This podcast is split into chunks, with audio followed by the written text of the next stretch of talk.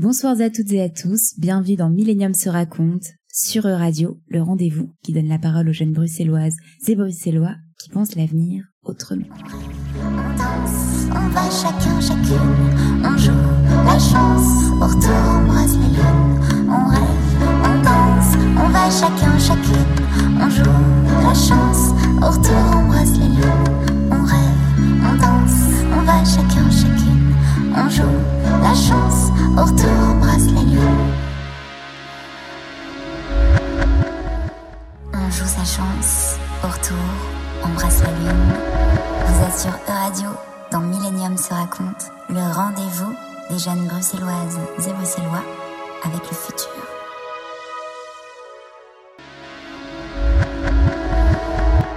Comment le rêvons-nous, ce futur Je suis Romy Trajman et chaque samedi, avec Millennium se raconte, je tends le micro à une jeunesse bruxelloise qui s'interroge sur l'avenir et agite nos pensées. Bien que différents de par leur vécu et leurs intimes, ils portent en eux le rêve commun d'un futur plus humain.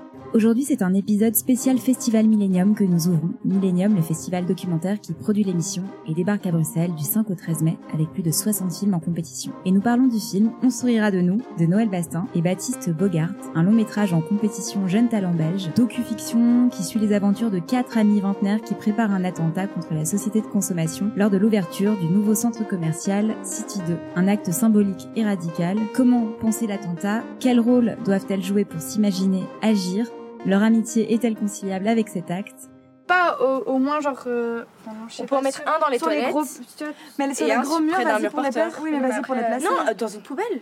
Mais il faut choisir. Non, mais c'est chaud dans une poubelle, ça veut dire le mat... Enfin, ça veut dire que au moment où on le fait, ça doit être fait- Enfin, la, la personne peut le trouver, l'enlever, etc. Tandis que dans les toilettes, ou après on peut mettre dans les enfin, je pense qu'une poubelle, ça va, vraiment. De toute façon, il faut trouver quel étage, machin. Bah, dans tous les cas, Dans les toilettes. Elles sont depuis ces où toilettes, Elles sont à chaque étage, euh, à ce niveau. À la f- là. À chaque fois. Près de là. près des ascenseurs. Ouais. En plus, c'est central comme position, donc c'est bien. Ouais. Ok. Il y en a aussi à l'étage de la fin. Ouais. Mais ça, on va, enfin, on va pas mettre à l'étage de la Fnac, non? Bah, on sait pas, on, on note et puis on voit. Ok. T'as dit ici? Ouais. Là. Et là, genre sur le point du carrefour. Ok.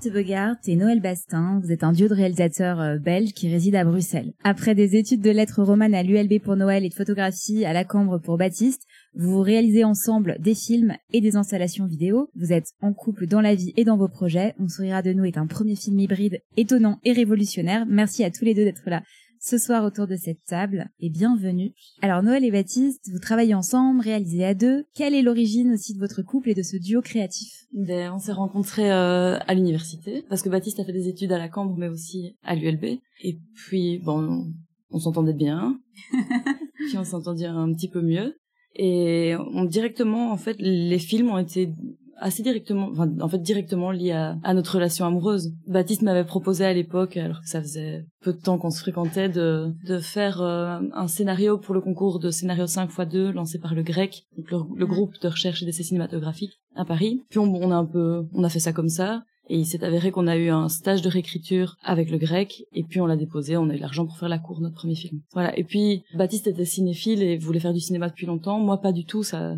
j'étais vraiment beaucoup plus versée dans, dans la littérature, dans l'écriture, et euh, je regardais quasiment pas de films. Et puis ça m'a, ça m'a intéressé, et ça a continué. Et c'est en 2015, c'est ça Tu me disais? Ouais, c'est en 2015. Donc Et la, la cour a été réalisée en 2016. Là?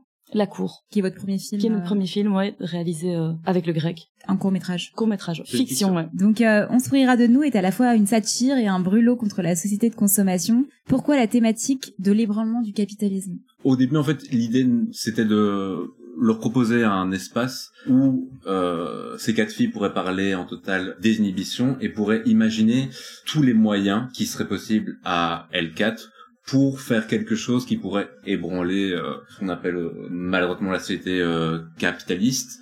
Et donc, c'est-à-dire qu'on ne tenait pas spécialement à ce que cela prenne la forme d'un attentat dans un centre commercial, mais il s'est avéré qu'au fil de leur discussion, c'est ça qui a émergé. Donc, ce qui nous intéresse, ce n'est pas tant la cible en elle-même, le centre commercial, mais euh, la façon dont leur fantasme travaille euh, sur base de cette contrainte-là. Et la société capitaliste, hein, ébranler la société capitaliste venait du, du fait que c'était ce qui, elle, les travaillait à ce moment-là. Oui, c'est Donc, ça. en tant que personne, avant même, enfin, le- les personnes et les personnages dans ce film sont vraiment très, très mêlés tout le temps. Et donc, c'est ça, c'est ça qui s'est fait. C'est, ça. En fait, vous, tu m'expliquais, Noël, que euh, ce sont quatre amis, donc ces quatre amis vingtenaires que vous connaissiez, euh, ou au moins trois dans des quatre, et qui elles-mêmes étaient déjà dans cette philosophie, en tout cas euh, anticapitaliste, et cette euh, ce réveil politique-là, et qu'en fait vous vous êtes un peu greffé à leur façon de voir le monde pour pouvoir ensuite y intégrer cette idée d'acte euh, d'attentat et de et de poser le film là-dessus. C'est ça, c'est le Mais- processus? Dis- Disons qu'on avait ça, on est parti de quatre filles qui s'intéressaient plus ou moins passivement, sauf pour une euh, d'entre elles qui était déjà militante, mais globalement il y avait une certaine euh, passivité sur la question politique, c'est-à-dire qu'il y avait des engagements au niveau des idées réelles, mais que ce n'était pas spécialement euh, suivi d'actes. Et nous, ce qui nous a a- intéressé dans le film, c'est de voir qu'est-ce qui se passe quand on pousse le curseur beaucoup trop loin pour voir jusqu'où elles peuvent aller. dans un premier temps, c'était Ouais. beaucoup plus loin. Puis finalement, le loin, film ouais. l'a poussé, Et, ah, l'a, poussé. Enfin, beaucoup trop loin par très plus. C'est-à-dire beaucoup euh, beaucoup trop loin. Beaucoup trop loin parce que a priori euh, quatre filles de ce milieu-là avec leur parcours n'en viendraient pas à faire un attentat terroriste comme elles le font dans le film. C'est-à-dire qu'elles n'auraient pas la nécessité dans leur vie d'en venir là. Bien sûr, mais c'est ça aussi qui fait le, le, cha- le charme, je dirais, du film. C'est que vraiment, on a ces quatre jeunes femmes euh, presque intellectuelles en même temps, voilà, euh, avec un gros bagage culturel, intellectuel, et qui soudainement parlent, euh, voilà, d'un attentat, euh, de tuer des gens, euh, qui apportent euh, des dynamites, euh, ou je sais plus comment ça s'appelle, ce paquet de, voilà, des, des couteaux, des, des, des pistolets et tout, et qui vraiment le font euh, réellement. C'est assez détonnant de voir ça à l'image. réellement et en même temps en elle-même se mettant à sur à jouer un personnage à surjouer et à se questionner ce c'est je sais même pas si c'est se questionner ça parfois c'était de le faire juste jouer un autre personnage qu'elle-même pour réussir à croire elle-même à ce qu'elle faisait Se surpasser, en fait. ouais c'est- Enfin, surpasser, de se- pas tant de de se surpasser que transformer pour jouer avoir à- à- ouais, ouais. jouer hein. Ouais. et donc nous c'est ça aussi qui nous intéressait c'était que soit L4 qui contrairement à ce que dit Baptiste pour moi elles elles, elles avaient une cons- enfin, elles ont une conscience oui, politique oui, c'est juste qu'elles étaient à des degrés différents d'engagement l'une beaucoup plus active l'une autre qui avait euh, milité manifesté mais qui était lassée deux autres euh, beaucoup moins. Mais donc il y, a, il y avait cette conscience politique. Mais c'est vrai que que ce soit L4 assez intellectuel qui se lance dans dans cet acte euh, terroriste on trouvait ça enfin tu tu le disais tout à l'heure enfin c'est enfin tu viens de le dire c'est les vo- voir ces, ces figures là porter euh, un acte comme ça ça se voit pas. Mais en même temps euh, je reviens sur ce que tu dis je suis pas si si d'accord parce que dans l'imaginaire politique et l'imaginaire révolutionnaire c'est beaucoup plus des bourgeois et des intellectuels qui seraient qui passeraient à la lutte armée mais bon ça c'est l'imaginaire des années 60-70 et je crois que c'est par contre là, où je suis d'accord c'est cette partie de fantasme dans le film qui fait que pour réussir à s'imaginer agir elles doivent passer par tous ces fantasmes là ces images qu'elles ont en tête se transformer pour jouer un personnage ça questionne à la fois la politique le rôle qu'on joue dans la vie mais aussi le, le rôle qu'on joue dans un film enfin ça a brassé tout ça C'est marrant parce que du coup vos films traitent pour la plupart de révolution, même si euh, au départ c'était pas volontaire. J'ai l'impression que c'est une thématique qui quand même euh, est persistante. Pourquoi et c'est quoi aujourd'hui être révolutionnaire pour vous? Tous nos films parlent pas de, de- vraiment de révolution mais en tout cas c'est vrai que certains d'entre eux Oui oui pas Euh, tout pété par exemple qui est celui qui a suivi. Maintenant le film sur lequel on travaille fausse commune parle plutôt du sens du mot révolution. Donc ça fait lien avec ce que tu viens de demander. C'est qu'est-ce que c'est qu'aujourd'hui d'être- qu'être révolutionnaire? Pour moi c'est le même sens qu'avant. Enfin révolutionnaire c'est toujours la même chose. C'est- enfin c'est vouloir euh, changer les idéologies qui sous-tendent et qui créent un qui engendrent un système politique. Enfin et- Mais pourquoi cette thématique vous touche particulièrement? Parce qu'au fond Non, je dirais que j'ai l'impression que c'est pas tant la révolution qui nous travaille, plutôt que la manière dont le capitalisme met en place des dispositifs de capture qui nous rendent faibles et qui nous empêchent de faire quoi que ce soit. Et c'est ça parce qu'en en gros, ça termine toujours par une déception parce qu'on se rend compte qu'on n'a pas les moyens logistiques, qu'on n'a pas les moyens intellectuels pour dépasser l'état de fait dans lequel on est. Ouais, c'est comment s'attaquer à la grosse machine. Ouais. Et c'est vrai que dans dans les films où on pourrait se dire qu'on parle de révolution, on parle surtout ouais, surtout de, en fait de l'inaction, plutôt ça, la difficulté d'agir face à, à cette grosse machine capitaliste. Et du sentiment de médiocrité qu'on ressent aussi Ouais, face à ça.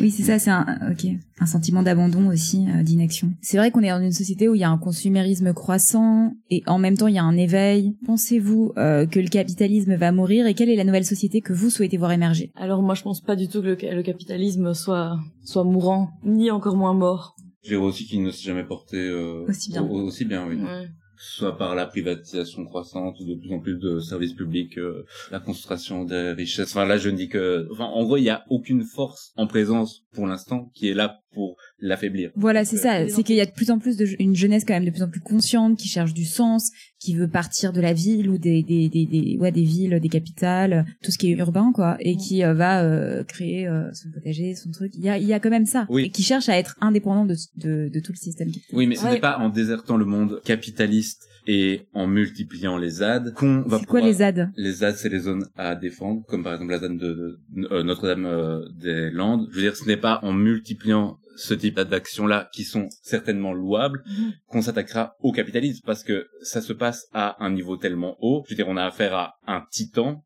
Il faut se donner des moyens de géant pour pouvoir l'affronter, c'est-à-dire agir au niveau macroscopique. Oui, mais tu, tu penses pas que justement s'il y a plus de clients entre guillemets, bah il y a plus de consommation? Enfin entre Oui. guillemets que nous, mais alors il faut vraiment que ce soit massif. Là, on est dans des petits réveils, mais en soi, si chaque acheteur ou enfin tu vois, s'il y a plus d'acheteurs, bah il y a plus de marché en fait. Les moyens qu'on a aussi pour être, on est pieds et poings liés avec le système de, de consommation aussi. Même en voulant être autonome, en, en désertant les villes, ou euh, on en fait on est toujours, on y est toujours lié. Enfin, je dis on, mais nous on n'a même pas une ébauche de tentative de ça. On habite en ville, dans ce qu'on voit autour de nous, dans les amis qui essayent autre chose, c'est plutôt une, une espèce de juxtaposition d'individus et de tentatives d'autonomie qu'une véritable pensée collective, la plupart du temps, qui se, qui se crée. Donc il y a ça d'un côté, et puis d'un autre côté, il y a comme dit Baptiste, et je, suis complètement d'accord, c'est un niveau institutionnel, un niveau global, un niveau... Et de nouveau, on en revient à l'impuissance, en fait. C'est si moi je peux pas partir euh, être autonome euh, quelque part pour changer le système, ça veut dire que je dois attendre quoi et qui pour le faire? Et puis, qu'est-ce que je peux faire? L'autonomie, il faut voir ce que ça veut dire aussi. Je veux dire, ici, tant qu'on ne possède pas en fait les moyens de reproduction euh, matérielle, ça me semble compliqué de sortir du capitalisme. Et c'est aussi quel niveau de vie matérielle on souhaite.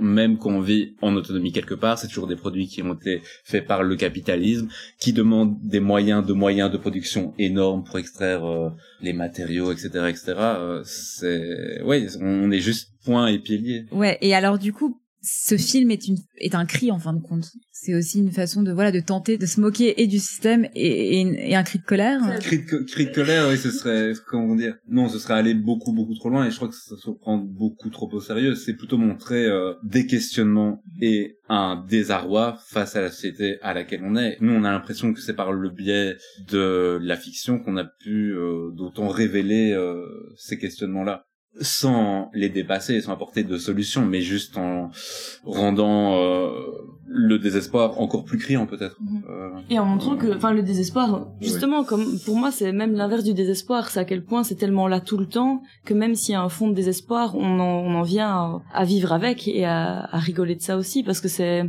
ces quatre filles, le fait qu'elles soient euh, assez, enfin, privilé- elles viennent d'un milieu privilégié. Elles sont toutes les quatre euh, jeunes, blanches, bourgeoises. Elles le répètent très souvent d'ailleurs. Qui est-ce qu'on est légitime pour euh, faire, enfin, en quoi est-ce qu'on est légitime pour pour faire cette action? Ben, c'est aussi montrer que elle, c'est la majorité des, enfin une grande partie des, des Belges, en tout cas de, de la classe intermédiaire de de la ville.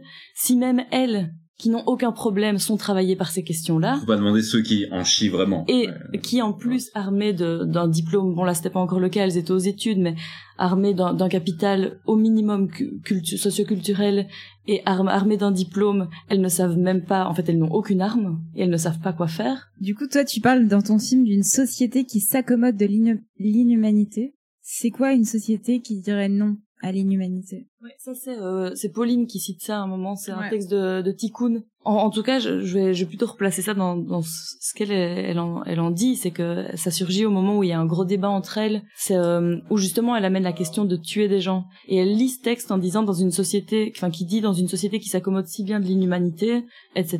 C'est euh, en gros qu'il faut pas il faut passer à l'acte et il faut euh, tuer tuer les ennemis. En gros, les gens Oui, qui oui, ne oui. sont pas de notre de notre côté, ne- qui ne sont pas nos frères. ne sont pas nos frères. Ouais. Et euh, nous tenons, et elle dit, nous tenons leur mort comme un fait souhaitable. Mais donc c'est c'est tout un moment qui va enclencher une discussion. Enfin, ce passage-là que Pauline tient comme une, c'est un moment de bascule parce que pour elle, elle, elle envisage vraiment la mort des des, des gens, qui, des faux, enfin des gens qui ne sont pas les frères. Mais ça va enclencher un débat qui la fait basculer le film dans autre chose. Elles ne sont plus d'accord. Et donc là, elles doivent passer dans la fiction pour pouvoir euh, continuer à avancer à quatre. Sinon, le film s'arrêtait là.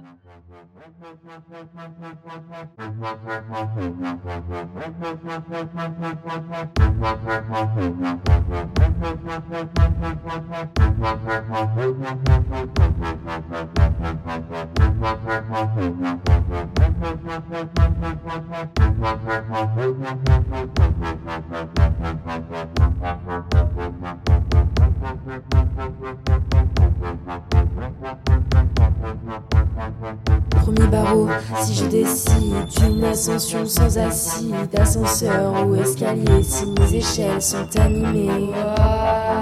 Ouah, cette existence est terrible, mais t'inquiète, tu vas t'en remettre avant que t'aies tes premières rides. Ta citadelle en pixels pourrait un jour s'effondrer, t'incite à être éternel pour finalement trop changer. On rêve tous d'un radiateur ou bien de quelqu'un qui réchauffe, un branleur manipulateur. On n'a jamais sauvé quelqu'un d'autre. Sur cette échelle, dixième barreau, combien enverrai-je au sommet? Combien enverrai-je de sonnets à des amonts invisibles? Neige dans ton salon, c'est que ton cerveau est en crise. Il ne neige pas dans les maisons, plutôt honnête comme analyse.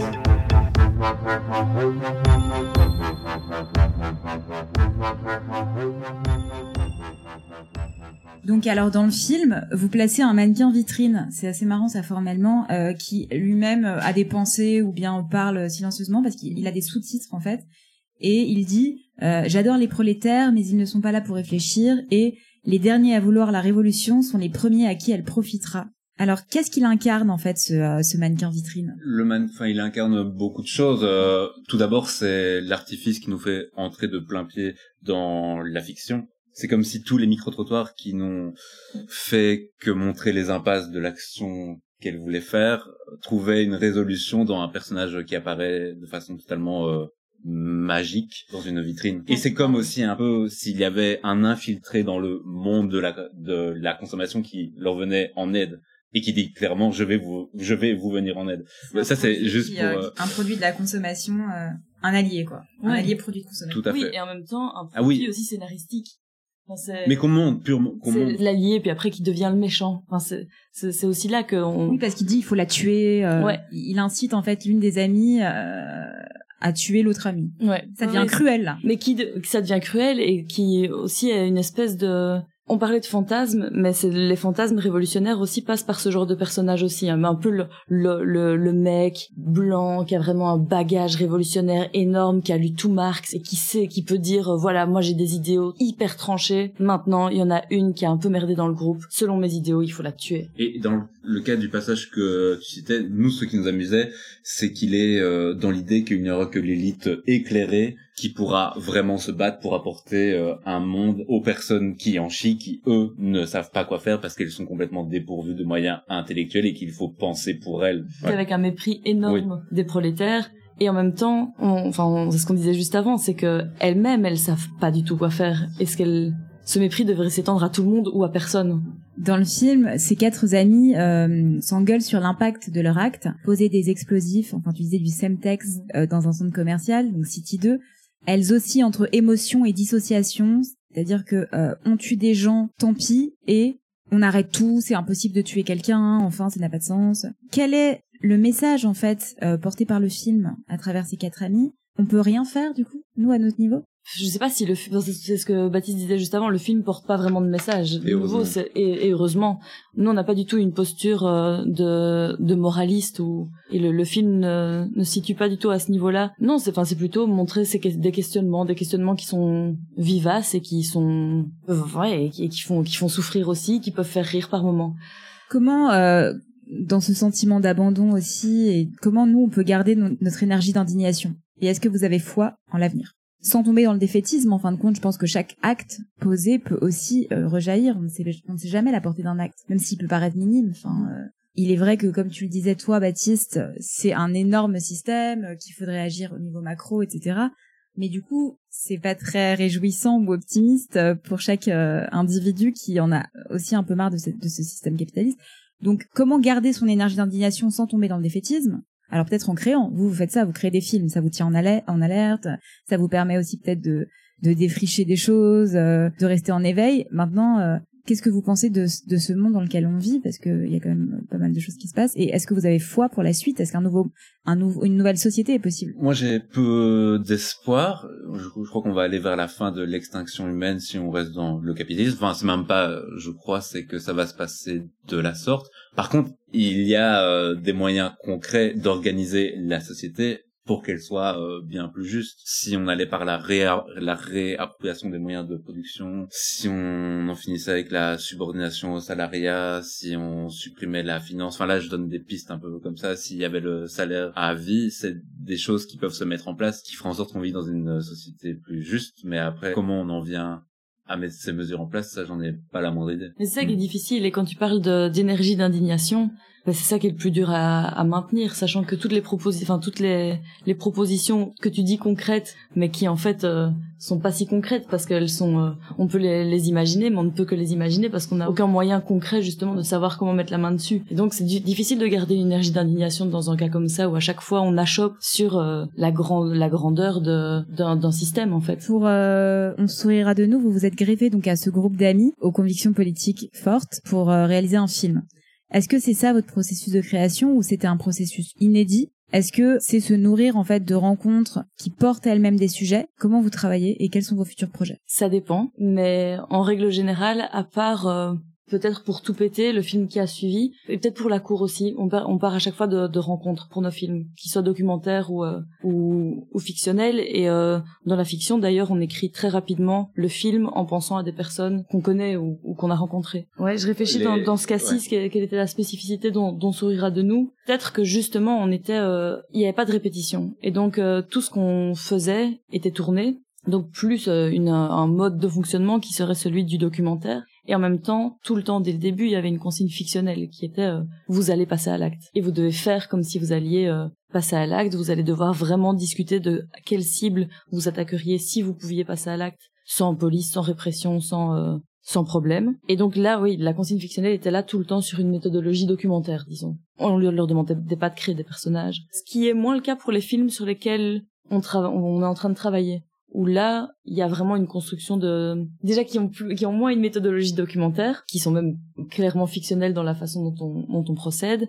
Mais c'est vrai que même en disant ça, enfin, on en parlait juste avant de commencer l'émission, c'est qu'est-ce qui est documentaire, qu'est-ce qui est, qu'est-ce qui est fiction. Là, il y a un, film sur lequel on travaille qui s'appelle euh, Vitrival Travail, qu'on va tourner en mars 2023 dans mon village natal et euh, avec mes deux cousins dont Benjamin qui est dans On sourira de nous et lui et mon autre cousin François sur qui on a fait le documentaire qui s'appelle Traqué, tous les deux font euh, jouent deux policiers. Ils sont dans, dans le village et c'est des policiers de proximité. Il va y avoir des, des suicides au travail qui arrivent dans le village et énormément et dans en Belgique aussi. Et eux ils sont face à ça mais ils sont pas enquêteurs donc ils sont juste face aux, aux suicides au travail et en gros comme ils sont policiers de proximité ils font beaucoup de patrouilles et ils commencent à parler avec euh, les gens du village majoritairement ma famille de travail de suicide de mort et tout le monde joue son propre rôle. De nouveau, là, ils sont déplacés parce qu'ils par la fiction, parce qu'ils se retrouvent policiers, mais on leur demande pas de d'avoir euh, de, de, changer leur leur relation, euh, la relation qu'ils ont eux deux. En fait, vous les poussez à travers un sujet dans leur propre, euh, ouais, à évoluer dans leur pensée, dans leur façon de voir le monde finalement, en, les, en leur faisant jouer des personnages à la bordure. Euh. En tout cas, je sais pas si c'est évolué, mais en tout cas, c'est euh, juste se déplacer. La fiction déplace clairement ce que et, et ça les sort aussi de leur cadre euh, habituel. À aller vers des gens aussi. Là, c'est ils sont policiers, mais ils vont devoir aborder des sujets qu'ils n'abordent pas normalement avec les gens du village. Est-ce que vous avez des conseils ou des lectures ou des, des films que vous conseilleriez sur la thématique de la Révolution, qui vous ont un peu inspiré ou que vous ouais durant votre processus. Mais déjà il y a le, le très beau poème la on sourira de nous enfin qui, qui c'est pas on sourira de nous c'est la nuit de Moscou d'Aragon qui est dans le, le film. Je vais pas le citer ici mais en tout cas c'est il nous a beaucoup inspiré par rapport à cette euh, à cette jeunesse pleine de feu et d'envie de de changer les choses mais quand même il y a quelque chose de cyclique toutes les jeunesses ont cette envie là et toutes les jeunesses seront il écrit un moment euh, ceux qui ont été séduits par euh, par certains feux par d'autres feux, feux, seront séduits et qu'il y a une espèce de circularité comme ça du du feu de l'indignation aussi et de foncer aussi même si on sait que mm. que ça peut ne pas fonctionner voire même que ça ne changera rien il y a toujours un espoir qui c'est une espèce de c'est la part des anges quoi. On sait pas. Elle est intangible cette partie là elle est elle est irrationnelle presque. Donc il y a ça. Puis après il y a eu tout, vraiment beaucoup beaucoup de livres des éditions La Fabrique le Comité Invisible Tikkun qui sont aussi cités dans enfin, qui qui se retrouvent par moments euh, dans le film. Il y a aussi euh, les livres récents de Frédéric Lordon, euh, Vivre sans et Figure du communisme. Donc euh, Vivre sans qui se centre sur l'impossibilité de vivre sans des institutions et qui montre par exemple que même dans des lieux comme des ZAD, il y a toujours euh, ce qui ressemble à une police, euh, il y a toujours en fait une justice, qu'en fait qu'on retrouve toujours les institutions telles qu'on les a dans notre société, évidemment d'une manière différente dans ces endroits-là. Là où on penserait qu'on peut justement s'en passer. Et figure du communisme, ben, c'est justement comment plutôt qu'essayer de mettre face au capitalisme un système abstrait euh, qui porte le nom de communisme, eh bien c'est comment on va le rendre, enfin on va rendre enviable le communisme en montrant des exemples d'organisations concrètes pour le faire euh, advenir, comme le salaire à vie, euh, comme euh, la réappropriation des moyens de production, enfin ce type de choses dont on a déjà parlé. On, ouais, on, on, a on a beaucoup lu, en même temps c'est plein de lectures qui se retrouvent pas du tout dans le film. C'était un moment où on était dans un grand bain révolutionnaire d'ouvrages qui parlaient, qui s'approchaient de du mode révolution quoi et des moyens. Est-ce que vous avez un vœu, un, un rêve pour le futur ou une envie à faire passer? Que le capitalisme soit abattu. Je dirais alors euh, qu'on galère moins pour le financement de nos prochains films. Merci à nos deux invités, Noël et Baptiste, d'avoir apporté ce soir de la révolution, un peu quand même, vers le futur. Merci au Festival Millennium, Zlatina, Lubo et Géopolis, Elisa et Ulrich qui produisent l'émission, ainsi qu'au Café L'Ascenseur qui nous accueille si chaleureusement. Merci à Laura, Skevi, Charles, Jimmy, au son et toute la belle équipe derrière cette émission. On se retrouve la semaine prochaine avec de nouveaux invités, éclaireurs, c'était Millennium se raconte. Je vous souhaite à tous une très belle soirée, pleine d'espoir et d'idées.